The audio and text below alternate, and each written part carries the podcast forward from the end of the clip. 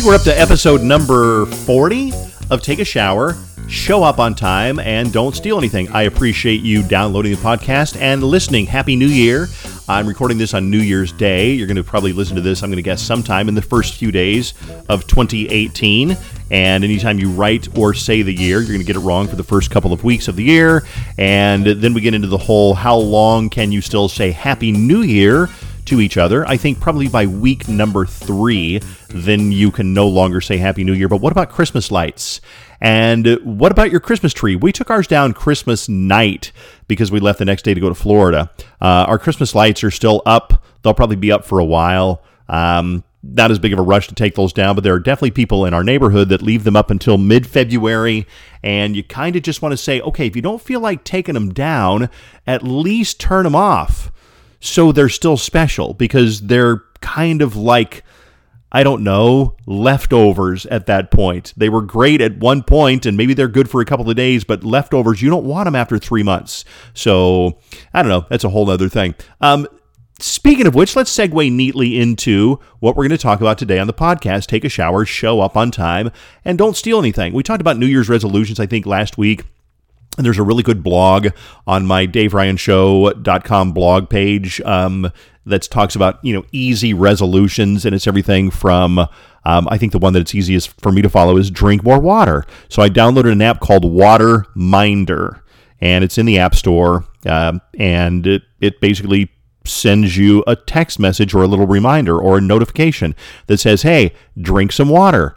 Because I don't drink nearly enough water. And I think that's one of my problems with my belly and my kidneys and my liver or whatever is I don't drink enough water. So I've been drinking more water lately, a lot more water. So, as a matter of fact, right now I have water in the form of tea in front of me because I think I've told you how much I love drinking tea in the wintertime because it's warm and it's healthier than pop or soda and you can get decaffeinated kinds that are you know green or whatever that don't have as much caffeine.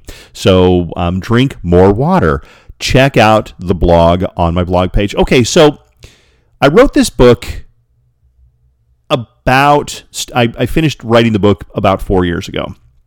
And since then I've looked at some of the chapters and I've thought, nobody's asked me this, but I thought, are there any chapters that I would like to take back?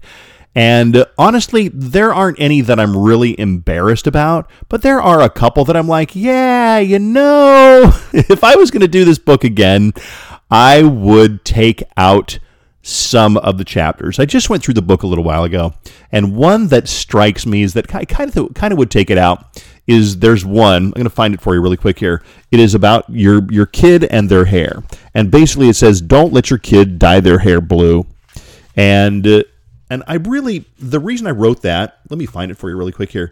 It is number, no, that's not it, number 75, maybe? Um, the reason I wrote it was basically because, oh, here it is. What about that hair? I'll read it to you. If I see a kid with dyed pink or blue hair under the age of 18, I don't blame the kid. I blame the parent for letting the kid look stupid. But they want to find their identity, says the parent. Oh, I really? Oh, really? I say. How about they find an identity identity they can't acquire in 20 minutes over their bathroom sink? Maybe they cho- they could choose straight A student or great soccer player as their identity. Then they'd have something that they could actually be proud of. But it's just hair, whines the parent of the kid. What's the big deal? Well, it's ugly for one, and two, if a parent is screwing up something as simple as their kid's hair, God only knows what else they're screwing up. You know, I read that and I know where I was coming from in that one. I think that um, if you let your 13 year old decide that they want to look like an idiot by dyeing their hair pink or blue or purple, um, I think that the kid is making a misguided effort to feel noticed or important or different. And I think that that might be a result of the kid never learning anything else to be proud of. And that is on the parent. Uh, if your kid has never learned, you know, hey, not all kids are athletic, not all kids are super smart, not all kids are brainy or musical. But I think every kid should learn something or do something they're proud of. And if they get to 13 or 11 or 14 and they haven't found it yet, you know, have them keep trying. Uh, when I was 14, I was way into magic. I loved building model airplanes. I had a ceiling full of model airplanes, and I was in band at school, and I was kind of proud of that. So I didn't feel the need to get a goofy haircut, nor would my mom and dad have, have let me ever get one. But I've softened my stance on that a little bit. Hey, you know what? If your kid is doing okay in other regards and they want to dye their hair pink or blue or purple, you know what? Let them. They might in five years say, I'm glad I did it, or they might in five years say, you know what? Mom and dad, why did you let me do such a stupid thing? But I've softened my stance on that a little bit. And you know what? Anything I say in this book is really, it's just what I think, and it's it's not necessarily always right or wrong, but most of it is right. Okay, moving on to number uh, 17. This chapter is Your Pet is Not as Awesome as You Think. I'm going to read it to you, and then we're going to talk about really quickly whether it still is something I feel that way about. And what do you think? I love pets. I've been the proud owner and somewhat conscientious owner of everything from a dog that holds records for shedding to a tortoise that no one warned me would grow to the size of a basketball. There isn't much for me to complain about with pets because I'm pretty tolerant of them. They're nicer than most people and rarely ask to borrow money. I've never had a beagle call me from jail at 2 in the morning. I don't mind when someone's dog jumps up at me when I visit. I don't mind when their cat climbs onto my lap. I've been known to encourage dogs to hump my leg by giving them suggestive looks and putting gravy in my cuffs. Hmm. But not everyone is like me when it comes to pets. Lots of pet owners let their cute little Roddy, short for don't piss them off because they can surgically remove your face, jump all over you when you walk in the door. They'll say, Oh, he likes you. I hope you don't mind. Well, of course, you lie and say something about how it's awesome that he's clawing, clawing you up with scars that might never fade. I'm guilty of being that guy myself. Years ago, I lived in a condo and I shared a yard with a few neighbors. Since I figured no one would mind, dumb mistake, I let my dog use the yard as a giant grassy toilet. One day I came home to a grocery bag full of dog poop on my front porch. My dog's poop. I wasn't even mad. I felt more embarrassed than anything else. But that's just the start of what some people's pets do to annoy us. We have the owner who does not pick up poop while on a walk uh, the dog who barks constantly, and the dog who harasses me or my cat or my wife or my son or the mailman. People sometimes forget that they're among the few who really appreciate their pet. It's kind of like how people are convinced their rotten kids are gifted, special, and misunderstood. I know Buddy the drooling bulldog's owners love him, but the rest of us might opt out of getting covered in hair and dog snot if we had a choice. I think where I was coming from on that one was hey, listen, you know, love your pet, Remember, not everybody's going to be ha- as happy with your pet. This is why we're never as sad when somebody else's dog dies. Hey, let's let's bust that out that fact out right now. Somebody's dog dies, and we're like, oh well, that sucks. Yeah, but okay, it's just a dog. However, when your own dog dies, it's devastating and it's hard. I've lost several dogs over the years, some that had to be put to sleep and some that just got up and died and or laid down and died might be a better uh, statement. And it's devastating. But i think that's just something to keep in mind. We love our pets and nobody can understand how much we love our pets. But also control your pets. Everybody knows that. Hey pick up after your pet. I see it all the time in chanhassen and we're a nice town where people let their dogs take a big dump on the sidewalk and they just keep on walking. Or do you get the thing where they put it in a bag and then leave the bag on the sidewalk? What is that all about? Okay Next one. Uh, we're moving to number 32 because I made some notes here. We're talking about things that I would take back in the book. Okay. For women only, never dye your hair red. It never looks natural. Even women who swear their new red hair looks natural, it doesn't. Red hair is impossible to recreate artificially. Plus, real redheads have the skin, eyes, and facial structure to go along with their hair. Go blonde, but never go red unless that unnatural look is what you're going for. Hey, I still feel that way. I love redheads. I've always loved redheads. They're beautiful. And uh, my son's a redhead. My mom is a redhead. I used to be engaged to a redhead. They're beautiful. And you can't recreate it. But have I softened my stance on that? Yes, for two reasons. Number one, do what you want. You want to dye your hair red? I don't care. Number two, it feels weird for me as times change as a guy to suggest anything to a woman as to whether it makes her look attractive or not. It it's we don't like to admit this, but times change and our culture changes and our society changes. Where you know, I always make the the the uh, example that you know you go watch an, an old game show or an old sitcom from the 60s or 70s and they make black jokes and they make gay jokes and they'll say things that are like wait what And times have changed gradually sometimes, very quickly other times. When I wrote that chapter four or five or six years ago, uh, I didn't blink once at suggesting that here's a guy telling a woman what she should do to look better, in my opinion. Do I still feel that way? Absolutely. Should it be in my book? No, I don't know. I mean, you know, it's not the end of the world, but it might be something better kept to myself.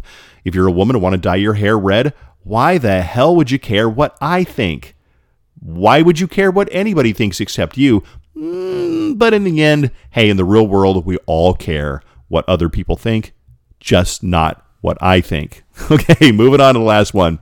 Um, trying to read my own writing here. It looks like it's number chapter 52. And let's see. Number 52 is, yes, I like this one a lot too. And, and when I say I like it, it's one that I look at and I think, uh, let me rephrase that. Let me read it to you first. Number 52 is Men are not afraid of independent women. We hear it all the time. Men are scared of me because I'm independent. That's why I'm still single. While there may be some men who truly don't like independent women, these men aren't much of a catch, to be completely honest. All good men really do like a genuinely independent woman. They want a partner who has her own interests, can take care of herself, and has a life of her own. But it seems like a lot of women who describe themselves as independent are really more self-centered than anything else. They're doing own thing, their own thing at the expense of being inter, uh, interested in their partner. That's not good. Let's back up a second. What do we all love? We all love attention, right? We all love knowing that we're important to someone, that we matter to him or her, and that we make him or his or her life better.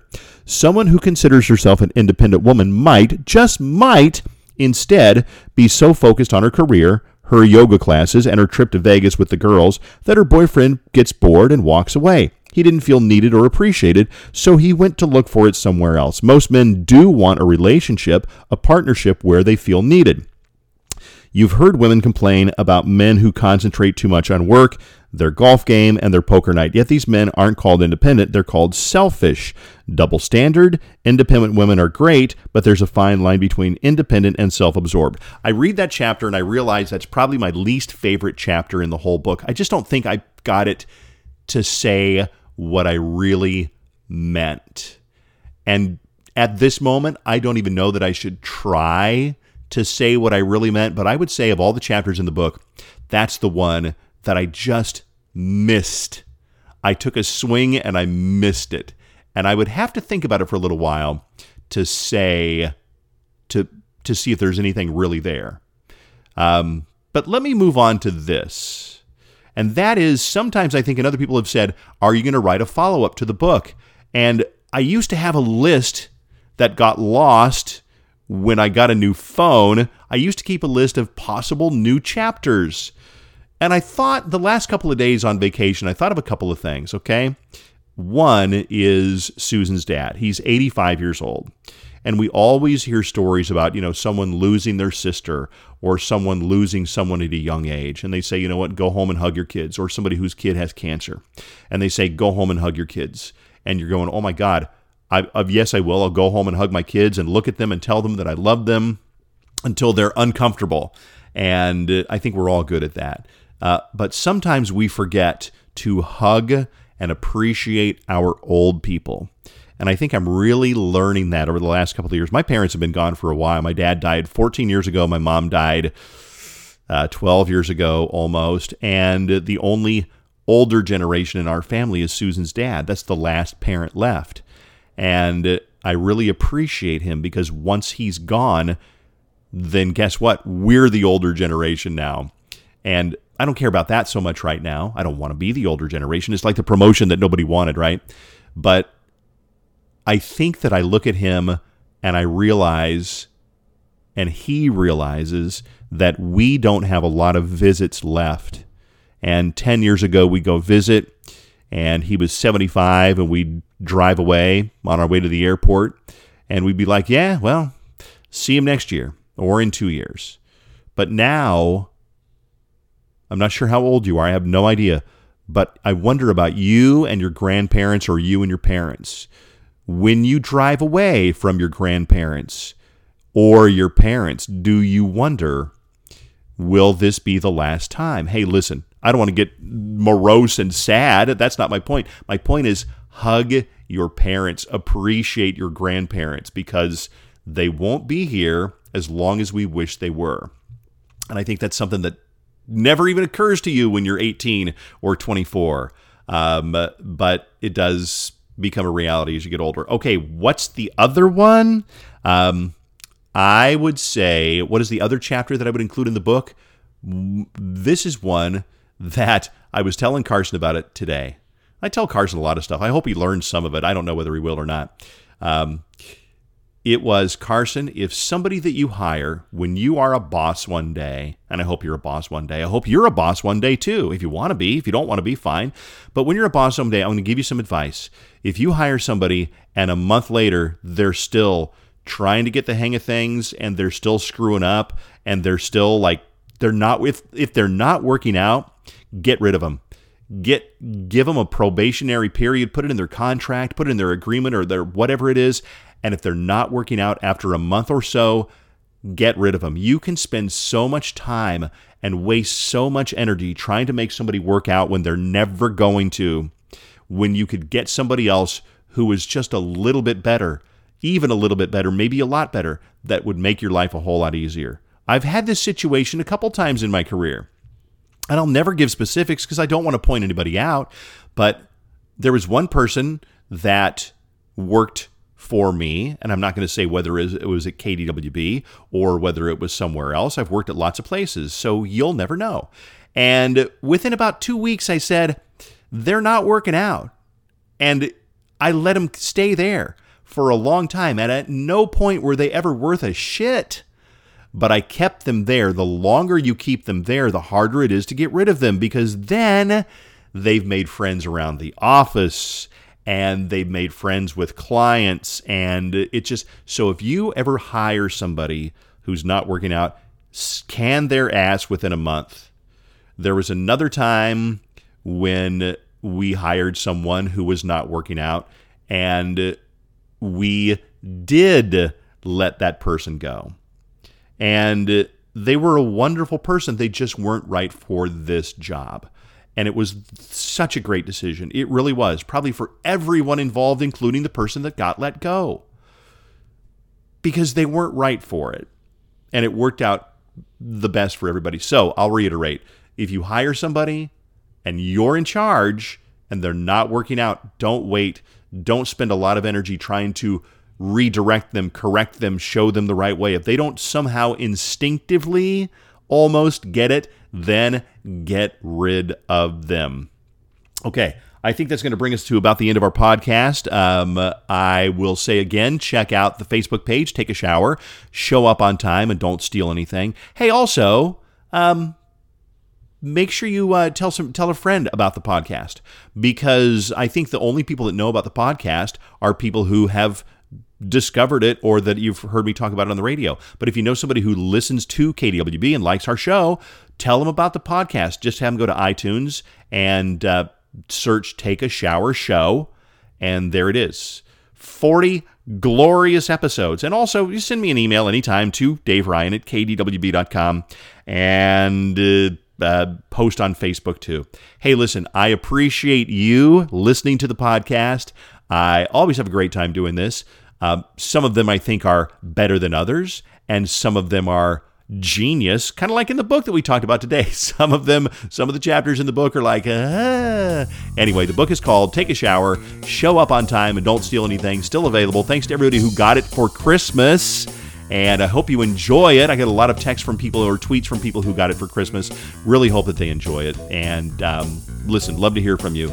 So, um, Facebook or Dave Ryan at kdwb.com. Have a great week. We'll see you next time on the podcast. And until then, remember take a shower, show up on time, and don't steal anything.